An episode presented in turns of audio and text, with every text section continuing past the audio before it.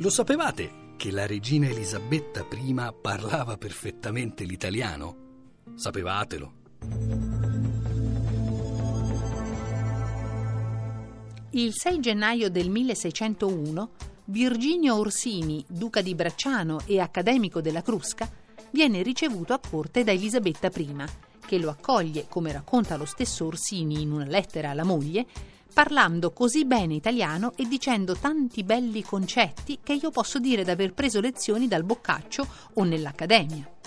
Tutto questo italianismo, però, non era visto di buon occhio. Inglese italianato, diavolo incarnato, era uno dei proverbi che circolavano all'epoca.